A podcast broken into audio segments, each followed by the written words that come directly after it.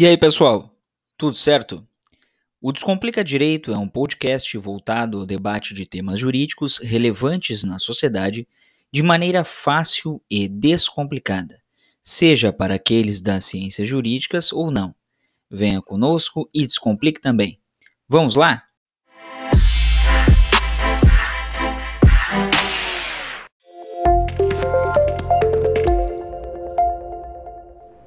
E aí, pessoal? Tudo certo? Mais um episódio do Descomplica Direito.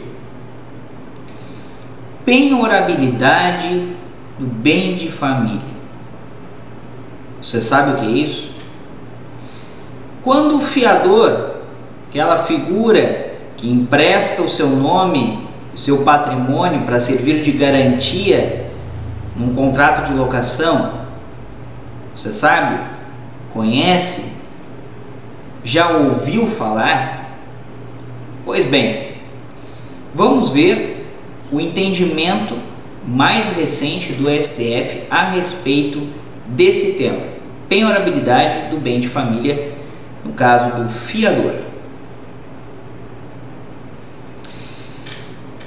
Penhora de bem de família de fiador é, em aluguel comercial, é constitucional. Essa tese foi fixada por sete votos a quatro pelo STF em julgamento ocorrido no início desse mês, no início do mês de março, sobre o tema de repercussão geral 1127. Olha que interessante. No entendimento prevaleceu o que foi proposto pelo ministro Alexandre de Moraes, para quem a possibilidade de penhora do bem não viola o direito à moradia do fiador, que exerce seu direito à propriedade ao oferecer seu imóvel como garantia contratual de livre e espontânea vontade, com plena consciência dos riscos decorrentes de eventual inadimplência. Segundo ele, impor essa restrição representaria uma afronta também aos princípios da boa-fé objetiva e ao da livre iniciativa. Evidentemente, nós temos a Lei 8009 de 1990 que trata justamente do tema impenhorabilidade do bem de família. Vamos ver então. Essa lei que trata da impenhorabilidade, ou seja, a vedação à penhorabilidade, a penhorar, a tomar aquele bem, excepciona o instituto da fiança, justamente que tem a ver com o fiador. Lá no artigo 3 inciso 7, sem fazer distinção entre garantia dada à locação comercial ou à residencial. E nesse caso, tratado do STF é voltada à locação comercial. O ministro ressaltou que a constitucionalidade desse dispositivo já foi examinada pelo Supremo e no recurso extraordinário 407.668 manteve sua validade mesmo após a promulgação da emenda constitucional número 26 lá do ano de 2000, que incluiu o direito à moradia entre os direitos sociais protegidos pela Magna Carta, Constituição Federal. Para o ministro relator, a criação, por decisão judicial, de uma distinção entre fiadores de locação residencial, em que se admite a penhora, e comercial, ofende o princípio da isonomia. Ele assinalou que a impenhorabilidade do bem do fiador no contrato de locação comercial seria um desestímulo aos pequenos empreendedores, pois Segundo documentos anexados aos autos, mais de 90% dos fiadores são pessoas físicas que entram como fiadores de sua própria empresa, pessoa jurídica, para não recorrer a formas mais gravosas de fiança e evitar a descapitalização, ou seja, injetar mais dinheiro, mais capital. O ministro ressaltou também o caráter espontâneo do oferecimento do bem de família, em garantia no contrato de aluguel. abre aspas para o ministro. Em contrato escrito, que não deve deixar margem de dúvidas, o fiador oferece não só o seu bem de família, mas também todo o patrimônio que lhe pertence, em garantia de dívida de terceiro, e o faz de livre e espontânea vontade. Fecha aspas. Coloca ainda que afrontar essa garantia, citando o ministro Nunes Marques, fere o princípio da boa-fé objetiva. Esse entendimento já havia sido seguido pelos ministros Nunes Marques, Luiz Roberto Barroso e Dias Toffoli, juntando-se agora ministro Gilmar Mendes, ministro André Mendonça e Luiz Fux, presidente do STF. Segundo o ministro Gilmar Mendes, o desenho normativo que determinou a penhorabilidade no caso de dívida do locatário de bem de família do fiador em contrato de locação é plenamente compatível com a Constituição. E o legislador não efetuou qualquer desvio em sua atuação conformadora de eficácia dos direitos fundamentais. Por outro lado, a divergência foi aberta pelo ministro Luiz Edson Fachin, que considera impenhorável o bem de família, dado em fiança de aluguel comercial. Segundo ele, excluir a proteção da moradia do fiador significaria restringir direitos sociais fundamentais, assim como esvaziaria o direito à moradia, que, em seu entendimento, deve prevalecer sobre os princípios da autonomia contratual e da livre iniciativa, que podem ser resguardados por outros mecanismos menos gravosos. No mesmo sentido, a ministra Rosa Weber destacou que eventual desestímulo à livre iniciativa decorrente da impenhorabilidade não é suficiente para suplantar o direito constitucional à moradia, ou seja, substituir.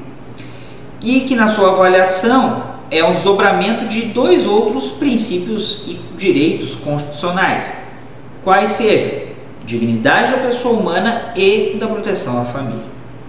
Ainda para a ministra Rosa Weber, a imposição de limites à penhora de certos bens é uma conquista, entre aspas, civilizatória, com o objetivo de assegurar o mínimo existencial para as pessoas, evidente. Certo? Admitir a penhora do único bem do fiador em nome da promoção da livre iniciativa resultaria na fragilização das normas editadas com o objetivo de preservar a dignidade humana em favor da execução de dívidas. Essa corrente foi integrada também pela ministra Carmen Lúcia e pelo ministro Ricardo Lewandowski. Ou seja, em resumo, é constitucional a penhora de bem de família de fiador no caso de aluguel comercial. Claro, ministro Alexandre de Moraes é, não só ressaltou como conceituou que nos autos foram juntadas informações a respeito de locações comerciais com fiança, ou seja, com o fiador, com a, pessoa, com a figura do fiador, e que na maior parte das vezes são os próprios empresários que servem de fiadores para a pessoa jurídica. Então, pessoa física para a pessoa jurídica. Mas, olha, com devida vênia nisso. Uh, me parece que essa é uma visão equivocada e talvez mais centralizada para alguma região do país. E quais tipos de pessoa jurídica? Quais tipos? Um microempreendedor individual? uma empresa de pequeno, médio ou grande porte, qual tipo de sociedade empresária, ministro? É curioso até porque, evidentemente, se permite a penhora do bem de família do fiador no caso de aluguel residencial, e aí nesse sentido eu concordo, mas não se permitia de aluguel comercial. Residencial sim, comercial não. Essa distinção eu vejo que ela não deveria existir. Porque se no caso residencial se permite, por que no comercial não permitiria? Mas eu acredito que a justificativa se dada dessa forma, ela perde um pouco o sentido. De qualquer sorte, de qualquer forma, é, hoje considera-se constitucional esse tipo de penhora, ou seja, sobre o bem de família daquele que ou daquela que funcionou como fiador ou fiadora do locatário num contrato de locação comercial. Então fica é, o alerta para as pessoas é, saberem né, e também se informarem sobre o posicionamento atual do STF. Não adianta depois né, justi tentar justificar, ah, mas é o único bem que eu tenho, tem a imperabilidade do bem de família. Não, de fato, excetua a, o caso da fiança lá no, no bem de, na, nessa lei da impenhorabilidade, 8.009 de 90, mas o entendimento do STF é no sentido justamente de, de eh, encontrar o texto legislativo. Então, no caso de fiança para locação comercial, é permitida sim a penhora do bem de família do fiador ou fiadora, né? aquele que funciona como é, garante daquela da eventual dívida que o locatário venha a contrair e não pagar, a não anuir.